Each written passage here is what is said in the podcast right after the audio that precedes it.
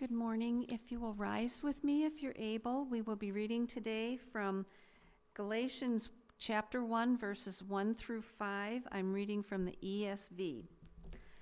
Paul, I, Paul, an apostle, not from men nor through man, but through Jesus Christ and God the Father, who raised him from the dead, and all the brothers who are with me, to the churches of Galatia. Grace to you and peace from God our Father and the Lord Jesus Christ, who gave himself for our sins to deliver us from the present evil age, according to the will of our God and Father, to whom be the glory forever and ever. Amen. Thank you. You may be seated.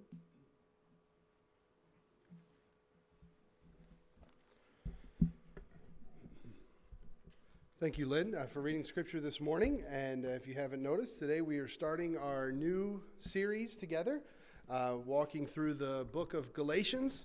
Uh, something that we do here at our church is that we take books of the Bible and we methodically walk through them. Uh, instead of just grabbing a verse or two and then trying to come up with a topic, we we walk verse by verse through a book. Uh, we want to understand the context of it or uh, the, a deeper meaning of the book. Uh, we call this expository preaching. Uh, it's designed so that we can get a better understanding of the message. Uh, we want to strengthen our walk with God.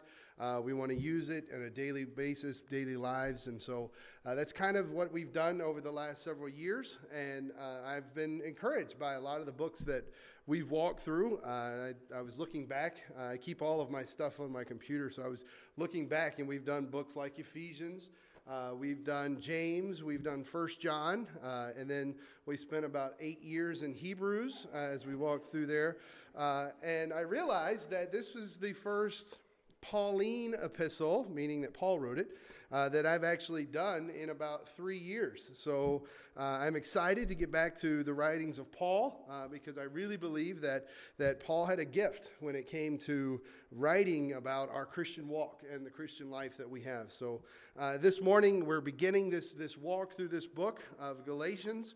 Uh, this is the first in this series, and I want to give some background to it, kind of set the stage and, and understand why, why we have what we have in front of us. Uh, let's begin with a word of prayer. Uh, God, I thank you for the opportunity to speak today. Lord, I pray that uh, these words, while many of us are so familiar with introductions to letters, Lord, I pray that you would uh, take something from this today and that we would, we would be able to grab onto it, that we would be able to, uh, to use it to strengthen uh, what we have in you. Uh, God, I pray that you would uh, take these words from this book. Lord, there are some controversial uh, passages through here, Lord, but overall, there is just this, this idea of freedom and grace, Lord. And I pray that you would give us. Uh, uh, Lord, that you would give us grace today, that you would help us to understand and uh, to better use these words for your honor and for your glory. It is in your precious name we pray. Amen. So, the title of our series is called Gospel Rooted Living, uh, which we've seen the posters and things that we've had. And, and the whole idea of this book is how Paul is writing how we are to live in light of the gospel and how the gospel affects every part of our lives as we as we live. And so that's kind of the idea of what we want to do over these next several uh, weeks and months. And it will take us a little bit, not as long as Hebrews, but it will take us a little to go through this. But uh, I encourage you to, to stay with us as we, as we walk through this book. C.S. Lewis was once at a conference, and that was the conference, the idea of the conference was talking about comparative world religions. Uh, and the story is told that the speakers at the conference were off in some side room and they were just kind of talking together. And they were talking about what makes Christianity unique, what makes it uh, different in, in regards to the other world religions. In the conversations among them, some suggested that perhaps the resurrection was what made Christianity unique. However, others said, well, no, that's not the case because other religions believe in some sort of resurrection. Uh, others said, well, I think it's the incarnation uh, of Jesus where, where he came into our lives and came and lived among us. Uh, others still objected to that, saying that there were other world religions that taught that, that God or gods became man. C.S. Lewis apparently walked into the room at this point and heard what was going on and how the speakers were discussing what makes Christianity unique. And so he piped up and said, What makes Christianity unique? Oh, that's easy. It's grace. Grace. Grace, that unmerited favor of God towards undeserving, rebellious sinners. And if you think about it, every other world religion has some sort of way where you have to earn your way to God. Uh, it, it's not God being gracious to you. For example, Buddhists have an eightfold path that they have to follow. Hindus have karma. If you do good, good will be returned to you. There's no grace in karma. Um, Muslims have the five pillars of Islam that you have to do in order to be holy, in order to earn divine favor. Only Christianity has grace. And what I think is interesting is no human being could ever come up with the idea of grace. None of them, no human being would ever say that there is unmerited favor towards undeserving sinners who have rebelled against the one who shows them that favor. And yet, here we are this morning under the grace that only comes from God. And I would say that in all of us, in some point, somewhere, something had to happen in us in order to understand or to have this grace. You could call it an epiphany or something else. There was this recognition about what grace truly was, and that leads us to this desire that I actually want it. Let me kind of set the stage here. Over in uh, Luke chapter 15, we have uh, Jesus talking with his disciples about this kind of idea. In Luke chapter 15, we have the famous story of, of the prodigal son. You guys remember the story? The, the, where the, um, the one we're familiar with? Uh, the, the one where the son walks away from the father and goes and lives among the world. Actually, they should call that story the prodigal sons, because when you really look at both of them, uh, both of them were really far from their father. Uh, we know the story. The younger son, he, he goes to his dad and he says, Hey, I want my inheritance now. Uh, and, and basically, he, he walks out. He, he takes it and he's gone. He goes and he spends his money on this, this wasteful lifestyle until it's all gone. And, and I, I heard someone talk about once the silence of the father as the young son walks out is deafening because he lets him go. And he goes and he, he lives among the people. He parties it up with his friends. And, you know, growing up in church, I always heard the stories, right? He, he finds himself working on, on this pig farm. He's tired. He's hungry. He's alone. And then in verse 17, we have grace. Well, the start of it. In verse 17, it says, But when he came to himself, he said, How many of my father's hired servants have more than enough bread, but I here perish with hunger? I will arise and go to my father, and I will say to him, Father, I have sinned against heaven and before you. I'm no longer worthy to be called your son. Treat me as one of your hired servants. This is why I say that no human being can come up with this idea of grace. There's an epiphany, he says, when he came to himself. And then he makes a statement I'm going to go home and I'm going to live like one of the servants. See, he has the idea that, hey, if I live as a servant, if I live underneath my dad's leadership, but as a servant, I can basically earn my way back into his good standing because I know I've messed up. I know that he's going to be mad at me, that I've blown everything. And so when I go back, I'm going to live underneath that because I want to earn my way back into my father's grace. But when his son turns home, we know the story, right? The father is looking for him. And actually, the story says that he runs to greet him, which is so not what we think about. It's so not what a dad would do, if you will. He runs to meet him. And before the son could even get all of his statements out, the father says, Hey, you're back. Go. We're going to put, a, tells his other servants, put a robe on him, put a ring on him. Go and kill the fatted calf because we're going to party it up because our, my son has come home. That's grace. And it's then that the, we know the story. The, the other brother comes in and he's like, Whoa, whoa, whoa, what is going on? I, I, I didn't run out on you. I mean, I've basically done everything that, that you've wanted me to. And the father says, Everything I have is yours. You, you, you're mad at me because I killed a calf because your son, your brother, your, your brother came home. Go kill a calf. You want to have a party? Have a party. Basically, hey, you don't have to earn your way into my favor. And see, this is the story of the two brothers one who was lawless and one who is a legalist. See, this is a story about two people who both desperately need to understand what grace is. And so we're going to start studying this book of Galatians. And I've entitled the series Gospel Rooted Living because Galatians is about understanding grace, about explaining what grace is and how the gospel is grace, and how that then we can now live with that as our foundation. This book is for the legalist and this book is for the lawless.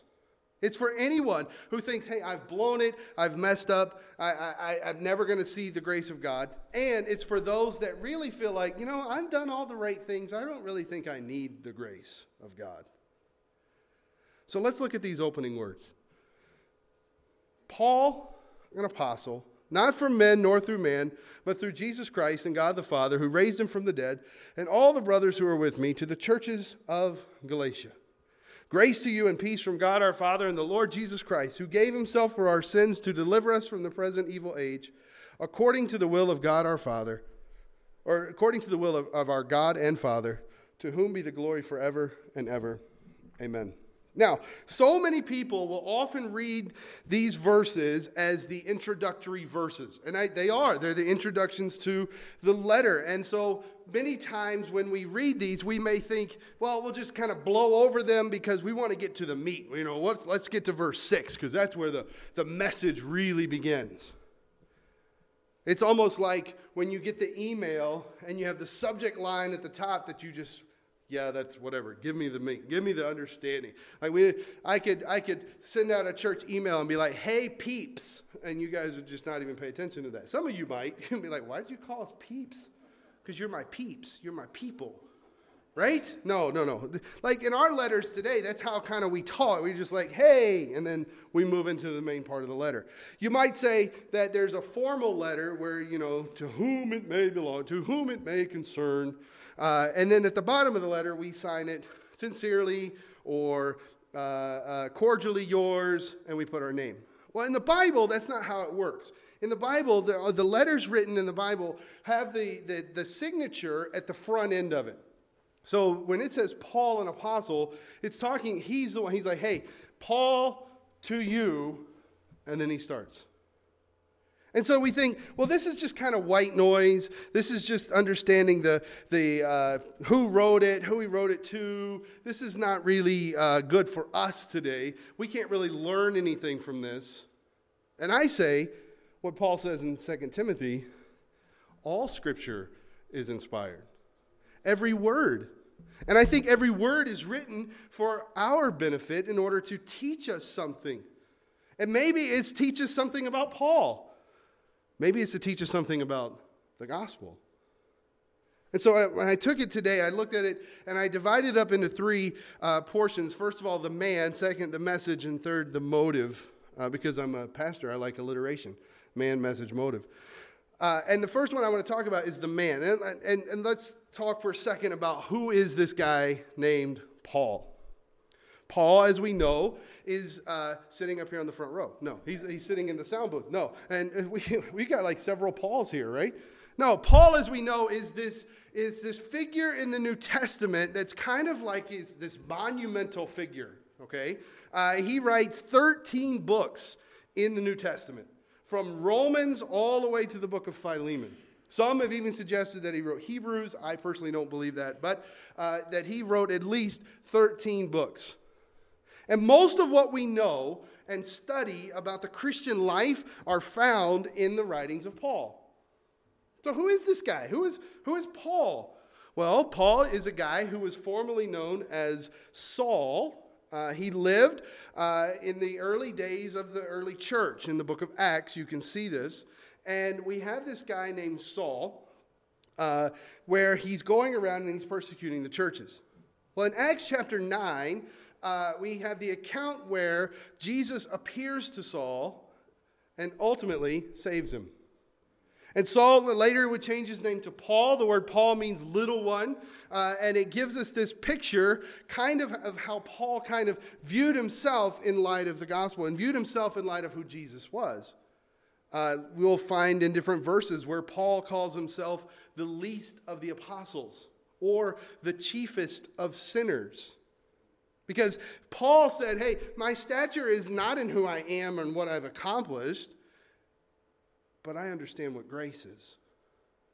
See, the story of Paul is the story of that son who didn't run away. See, it was the story of the one who did everything right. He was a zealous Jew. Everything he did, he did everything basically that the law required of him. Look at what it says, how he describes himself in Philippians chapter 3. He says, I was circumcised on the eighth day of the people of Israel, of the tribe of Benjamin. And he says, a Hebrew of Hebrews. As to the law, a Pharisee. Like he's like, hey, I'm living by such a way that I love God. I love the law. I love everything that God has wanted me to do. And he hates Christianity. He hates this idea because God doesn't want that. The law doesn't say that. And so I'm going to persecute Christians. I'm going to stamp out this practice because, well, I, I, just know that that's what pleases God is to get rid of all this other stuff. And he says, as, as, as to zeal, a persecutor of the church. I feel like God wants me to do this. God wants me to drive out these people. When you read in Acts, you find that this kind of culminates in 7 and 8, Acts chapter 7 and Acts chapter 8, where, where he's just ravaging the churches and he's dragging people out of their homes and he's, he's throwing them into prison.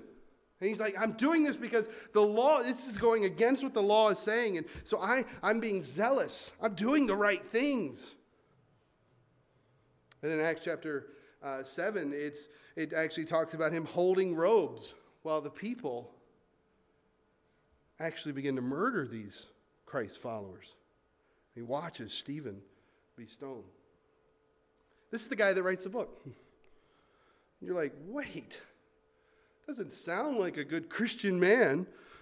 Well, Ephesians 2, Paul writes, but God being rich in mercy. That's not the end of Paul's journey. Paul, that's just the beginning. That's just the background of where he comes from. He says, but God, because of his great love. See, God looks down and says, Paul, you're going to be mine. And I'm going to set you apart. Over in Acts chapter 9, it actually says this. The Lord said to Ananias, who was going to actually meet with uh, Saul, and he says, Go, for he is a chosen instrument of mine to carry my name before the Gentiles and kings and the children of Israel. For I will show him how much he must suffer for the sake of my name. And Jesus appears on the road to Damascus, and Paul is changed forever. And so, as we walk through this book, what I want to do is encourage you to, to bookmark it, but, or to read through Acts chapters 9 through 14 on your own. Because this is really going to tie into our study as we go through the book. Acts 9 through 14. Paul's converted, and then what?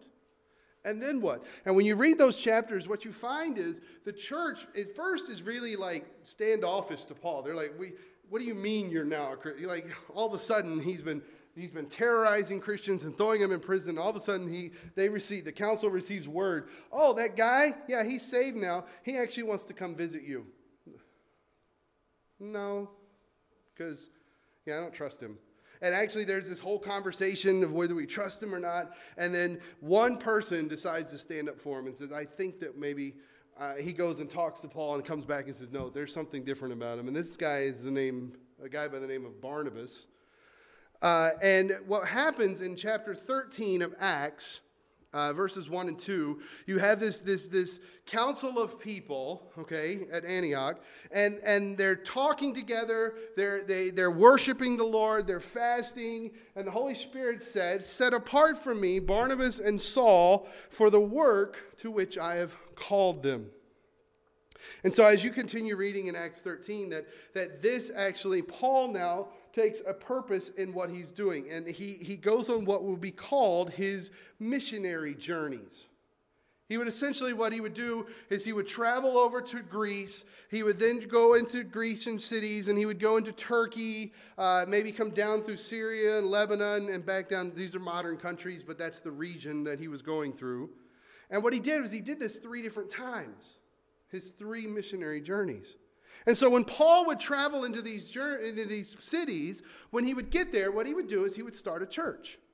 He would find people, and, or he would, he would uh, convert people to Christianity under, to get them to understand, and then they would start worshiping together. And they would start a church. And what he would do is he would kind of help this church get started and established. Uh, he would get people then that were, that were leading in that church. And then what he would do is he would then move on to the next city, and he would do the same thing. Like Paul was the best church planter right? He's going and establishing churches, and he's establishing churches. And so you have churches that are beginning in places like Ephesus or in Philippi or in Iconium or in Lystra or Derbe. And you have all these different, different churches that are starting to be established. And then he would travel on. He would travel on. And then after some time, he would make his way back home uh, to Antioch or to Jerusalem, and he would spend some time re- recovering and, and gathering up resources because he would launch out into another one. Often, he would then write letters back to those churches to perhaps encourage them or challenge them. Uh, and so he wrote letters to the church at Ephesus, which is what we call the book of Ephesians, or Philippians, or Corinthians to the church at Corinth. Well, here we have a name of a book called Galatians. Galatians. Now, to understand this, Galatia is not a city. There's no uh, city called Galatia. This is more of a region of cities. If you're looking at modern day Turkey, it's kind of that middle section through Turkey. And the reason I tell you to read Acts 13 and 14 is because a lot of the little towns and cities that he started in churches in those areas is the region called Galatia. It would kind of be like if we wrote a letter today to the churches of the Midwest. Okay, now that would be a lot of churches. But if we wrote church, it's like a region, not a pinpointed city. So this is who he's writing to. Now, the question is why? Why does he write this? Why is Paul writing this letter? When you read the first missionary journey in Acts 13 and 14, you find that he goes to this Galatian region and he starts preaching the gospel, and people start coming to faith. And he tells, he teaches that, that justification is by faith alone. Justification, not by work. And you have these people that are believing, some that were kind of questioning, but there's believing. And as we read the book of Galatians, what we find is that after Paul leaves, another group comes behind him. And, and sometimes they're called Judaizers. Sometimes uh, Paul calls them the circumcision party. And, and this group of people started teaching that, that, that Paul, maybe he got some of it right, but he didn't get all of it right. Like, he, he, he missed some things. And these Judaizers would, would say, yes, yes, you need Jesus, but in order to be truly saved, that you need to follow the Old Testament law. Basically, a very early way of saying it, that men, you have to be circumcised. That's just horrible to think about. But it's like you have to do that because if you don't do that, you're not really, truly saved. And, and, and God's not going to recognize or show you favor. So, this is why Paul writes this letter. And many times, as Paul begins his letter, he starts with encouraging words. But as we're going to see next week, Paul launches right into the truth. And you could read that in verse 6. I'm astonished that you're so quickly deserting. And we'll get to that. Basically, Paul's thinking, hey, you guys are about, you're getting ready to abandon what I taught you about the gospel, and you want to add something to the gospel. And Paul says, no, no, no, no. It's Christ and Christ alone. It's Christ plus nothing. It's, it's not Christ plus then this, and then this, and then this, and then finally you will be saved. He says, no, it's just Christ. So that's kind of the background of, of why he's writing the letter and then uh, who he is and this whole idea of who Galatian or where Galatia is. So now let's actually start reading. Like all that introduction? No, no, no. Paul, an apostle. An apostle. The word apostle means one who is sent. And, and there's a generic form of this word that, that means that someone who has been sent by someone else. But I also believe that there's another form of this word, an office form of this word, if you will, that's within the church of Jesus Christ. And I would say that, that the apostle that's written here is, is, is different than, than saying, hey, they're just missionaries or they're just being sent out. And I would say there are no modern day apostles in the way Paul is using this word. Because there are people, it, it, when you read the scriptures, an apostle is someone who has seen Christ and it was personally taught by Christ, and no one can say that today. Paul even clarifies it by saying his apostleship, notice, is not from men nor through man, but through Jesus Christ. He says, Hey, it didn't come through me. I didn't get this from Peter. I didn't get it from James or from John. No, it came directly from Jesus Christ. And the reason we know that is because we can go over in Acts 9 and see that Jesus actually appears to him and talks to him. And so Paul makes a great deal about this right at the beginning of his letter. Like it's like, why, Paul? Why did you why didn't you just say Paul, an apostle of Jesus Christ? Why did you say Paul, not from men or from man? But through Jesus Christ. Why did you have to say that? Well, if you remember a few moments ago, he talked about all these accolades that he had, you know, being circumcised of the tribe of Benjamin, and he's the Hebrew of Hebrews, and he's, and he's got all these accolades. But do you know what Paul considers them to be? Nothing. As a matter of fact, I didn't show it to you, but the next verse of Philippians 3 says, Whatever gain I had, I counted as loss. So, here at the beginning of his letter, Paul immediately tells them that his message is not him, it's not my message, but it's through Jesus Christ. It's important to know that this message is from Christ, not from me, Paul's saying. Because this is what happens. If Paul is just writing and he says that it's his message or that he got it from someone else, well, then it's simply opinion. It, well, you know, that's just your idea, or that's just Peter's thought, or James's thought. It's not, this is not God's thought, so, you know, I can disagree with you. No, no, Paul is so concerned that these people are getting ready to step off the cliff into heresy, and he's saying, no, no, no, no, this message is from Christ. This message is not from me, it's from Christ. And I would dare say that there are some people who treat Paul like this today. They feel as that, well, Paul didn't really get it right in this area. Or, or Paul, I don't really agree with Paul over here on this issue. And I go back to the beginning and say, listen, every word is God breathed. Every word. Meaning that the book of Galatians is God's word. The book of Philippians, God's word. But Paul wrote it, yes, he did. But as he said, under the inspiration of the Holy Spirit, every word. So Paul is writing here and he's like, hey, don't just listen to this as if it's coming through me. Listen because this comes through God. So he says, not from men or through man, but through Jesus Christ and God the Father. And then notice what he says, who raised him from the dead. Who raised him from the dead. Again, we hear the phrase, and we simply go, okay, check. He writes, God raised Jesus from the dead. I'm so familiar with that. Let's just move on. The reason I think Paul writes this here is because if Jesus didn't raise, if Jesus didn't rise again from the dead, then anything Paul says after that, anything he says about the gospel isn't true.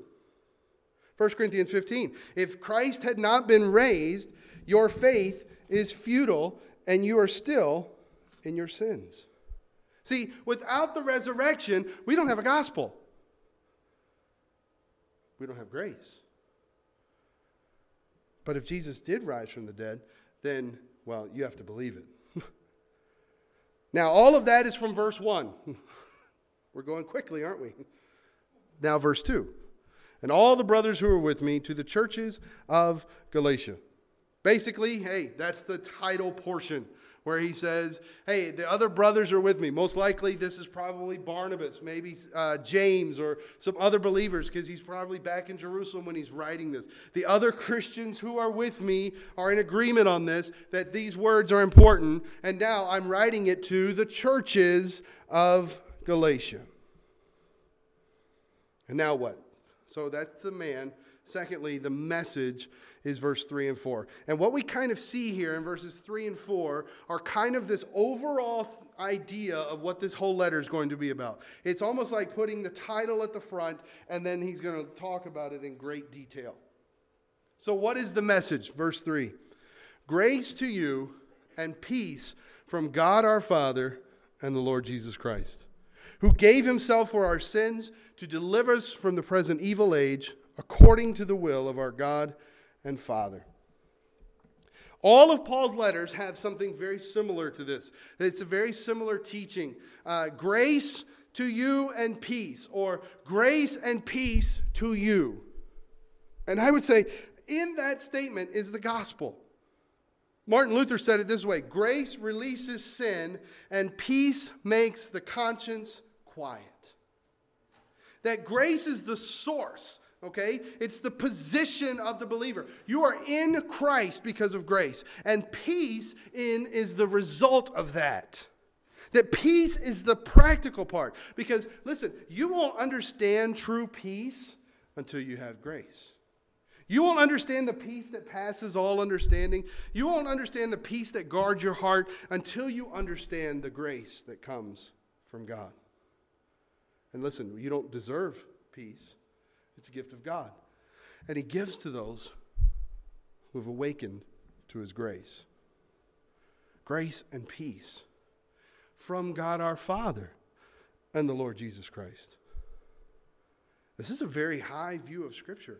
The idea here is that when you open up the scriptures, when you open up God's word and you begin to read it, that the grace of God flows from these words into you, that grace is being poured into you over and over again. And then when that happens, the peace of God results as what you read and you start reading it more and you start believing it more. The grace just continually overflows into you and the peace results in that. Listen, that's why reading your Bible is so hard. Wait, what? You ever heard of spiritual warfare? See, I can engage you in spiritual warfare right now. And that is open your Bible and start reading. Start reading. What's going to happen? Oh man, I didn't realize how tired I was. Oh man, whew, I should have went to bed early. I'm sorry, I'm not trying to make you guys yawn.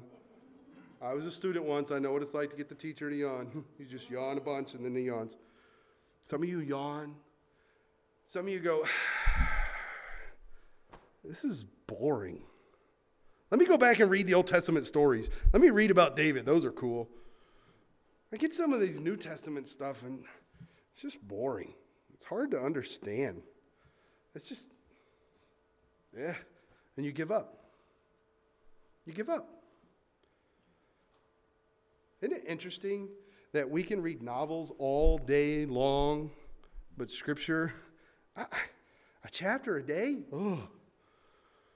You know why? See, because the devil knows that when you read the scriptures, grace is going to come to you. Peace is going to result in you, and he hates that. So he's going to push you from it.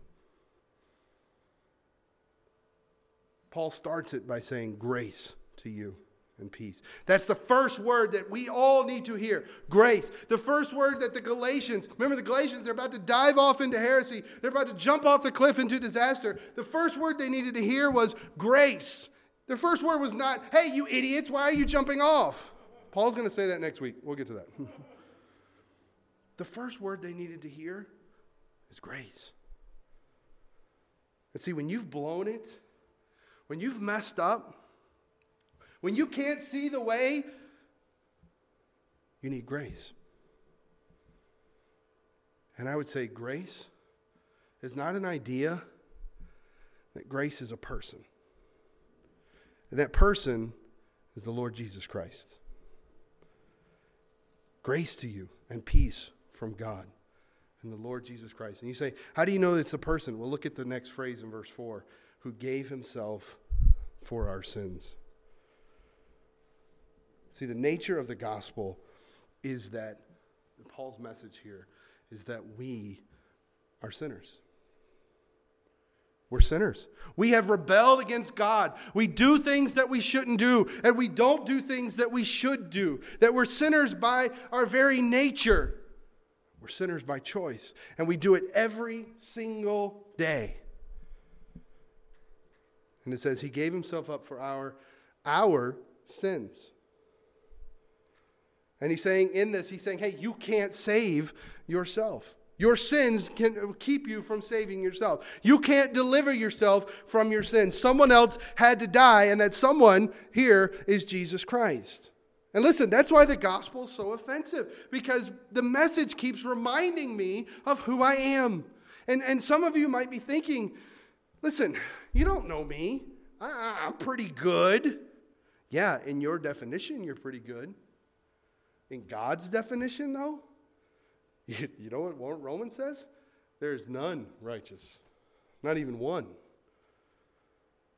There's this constant reminder that you can't do it yourself, that you're a sinner. And then it says he gave himself up for our sins. And I love the fact that Paul says our. Our means me too. Martin Luther says that the entirety of the gospel hangs upon pronouns. See, a lot of us. A lot of us have no problem thinking that Christ died for Paul, or that Christ died for the Pope, or for, for Billy Graham, because those people who have reached some measure of holiness in their life, see, they deserve Christ's death. Or some of us, or, and we see that and we say, well, they deserve that, not me, because I'm not that great. Or maybe it's the opposite, where they, they, they understand that Christ needs to die for like Saddam Hussein or for Hitler or these, these horrific sinners. See, they need it, but, but I'm relatively good. To which I go back to the beginning and say Christ died for both the legalist and the lawless. He died for every single person, including every person who does not understand or know the grace of God. You understand that it doesn't take much time at all to read the Bible and see that you're a sinner? Not much at all. I mean, we, we put the Ten Commandments up, and when we read the Ten Commandments, immediately we see, I didn't, I didn't fulfill that. Or we get in this legalist mind, oh, I've not messed up in all of those places. Remember the Ten Commandments in the New Testament when Jesus says, hey, you know how I told you that you're not to kill one another? Well, you know, if you have anger in your heart towards them, you've basically killed them. Or remember I told you not to commit adultery? Do you know that if you've had lust in your heart towards someone else, you've committed adultery? Whoa, Jesus, whoa. You're just making us all guilty. Exactly. Last week, Peter Worrell spoke on how we don't actually love God with all of our hearts, our souls, and minds. Why? Because we're all sinners. So, Christian, if you could internalize this phrase, who gave himself for our sins, if you could internalize that, it will revolutionize your life. See, because maybe you're like me. Maybe you're like me and you hear in your own head these constant accusations. I can't believe you would do that. I can't believe that that's how you were. What kind of Christian is this? God doesn't really love you. How can you call yourself? Maybe you have those voices in your head. I came across this quote, and I, it's long, but I, it's so great. I quoted him a few times already, but I really, really love what Martin Luther has to say about the phrase, who gave himself for our sins. And I'm gonna, I have it up here, but I'm going to read it. Let us therefore arm ourselves with these and similar sentences of the Holy Scriptures, so that when the devil tells us we are sinners and therefore damned, we may answer, Because you say I'm a sinner, I will be righteous and saved. Then the devil will say, No, you will be damned. And I will reply, reply, No, for I fly to Christ who has given himself for my sins. Therefore, Satan, you will not prevail against me when you try to terrify me by telling me how great my sins are and try to reduce me to distrust, despair, hatred, contempt, and blasphemy. No, on the contrary, when you say I'm a sinner, you give me armor and weapons against yourself so that I can cut your throat with your own sword and tread you under my feet. For Christ died for sinners. Moreover, you yourself preach God's glory to me, for you remind me of God's fatherly love toward me, that he gave his one and only Son, that whoever believes in him shall not perish but have eternal life. And whenever you object that I'm a sinner, you remind me of the benefit of Christ my Redeemer. It's on his shoulders, not mine, that all my sins lie. So that when you say I'm a sinner, you don't terrify me, you comfort me immeasurably. That's amazing. That's the way a Christian battles unbelief. That's the way we live a non defeated life. That's the way a Christian invokes grace upon their life, and that's the nature of the gospel. Who gave himself for our sins? Then it says, to deliver us from the present evil age. What did Jesus come to do? Well, Colossians chapter 1 says, He delivered us from the domain of darkness and transferred us into the kingdom of His beloved Son, in whom we have redemption, the forgiveness of sins. Listen, listen. We say, oh, yeah, it's heaven. That's what he's talking about, to deliver us from this horrible time so that we then go to heaven. And I say, no, the reality of this is right now. That I'm no longer part of this world. I, I, he didn't say he would take us out of the world. He just says you're delivered from the present evil. The age in which you live is evil. 1 John 5. The whole world lies in the power of the evil one entertainment and music and politics and media and government, all of it is under the power of the evil one. And Christ says, Hey, I'm going to deliver you from that. I'm going to deliver so that when you, I'm going to take you and I'm going to deliver you so that when you go back into it, as we saw in the book of Daniel, that you're going to speak redemption into that, that you and I are going to work together to redeem those things. It's not to, to be separated and live like Amish and I'm not part of the world at all. No, it's saying, hey, I no longer have to pursue what the world pursues. I don't have to value what the world values. I'm part of a different kingdom. I'm part of a different citizenship, if you will. And I have a new ruler. Deliver you from the present evil age according to the will of our God and Father. That this is God's will. That this is God's will. That his Son would die for your sins that His grace would be poured out upon you, so that you could see His immense love and praise Him. And what is the result? Peace. Peace. So when you think about these words, and you realize it's all under the will of God, then it's no wonder that Paul finishes verse 5 with the phrase, To whom be the glory forever and ever. It's for His glory, it's for Him. I don't boast in myself. I'm not the one who did it. But everything that God is doing, He's doing it for His glory. Why does God bring grace and peace to me? Why does God give up His Son for my sins? For His glory. And so that I will be a worshiper of Him. And Paul ends the opening section here with one little word Amen. You know what amen means? Like we say it all the time, right?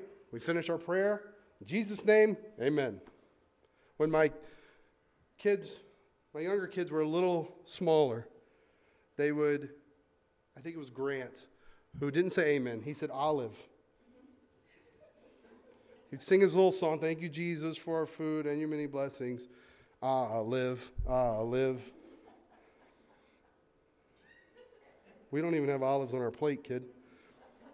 But now he says, Johnny Appleseed, uh, you have to talk to him. You know what amen means? so let it be. But there's more to it. It's, I agree. I believe this. See, the way into the reality of the grace of God and to know the peace of God and to have the effects of the cross come to you is to believe. I agree that is how God's grace is. I believe that Christ was given up for my sins. So have you agreed? Have you believed? And if you have, then you can come back to verse 4 again and again. You can come back to verse 3 again and again. Grace to you and peace from God our Father and the Lord Jesus Christ, who gave himself up for our sins. To him, to him be glory forever and ever. Amen. Let's pray. God, this morning, we, we are sinners. Every single person seated here is a sinner. And God, may, maybe even this morning as we were sitting here, we were reminded of a sin we committed this morning. And God, Satan so wants to remind us that we're sinners. And every time he does, may we run back to this phrase that you died for my sins. God, I don't deserve it. But you did it. God, help me to see the grace pouring out from these words. Help me to see the grace pouring out through your Holy Spirit, teaching me, training me, walking with me. And God, may it result in peace. Peace when difficult times comes. Peace when, when I mess up. Help me to understand your grace more and more. And God, if there's someone here today that is not that has not opened up their heart to receive this, Lord, I pray that you would just that you would just Lord, that you would break them. Help them to realize that their their other attempts at trying to appease you are so futile and that it only comes through recognition that is your Son who did it, not us. Continue to work in us, continue to encourage us. We ask all these things in your precious name. Amen.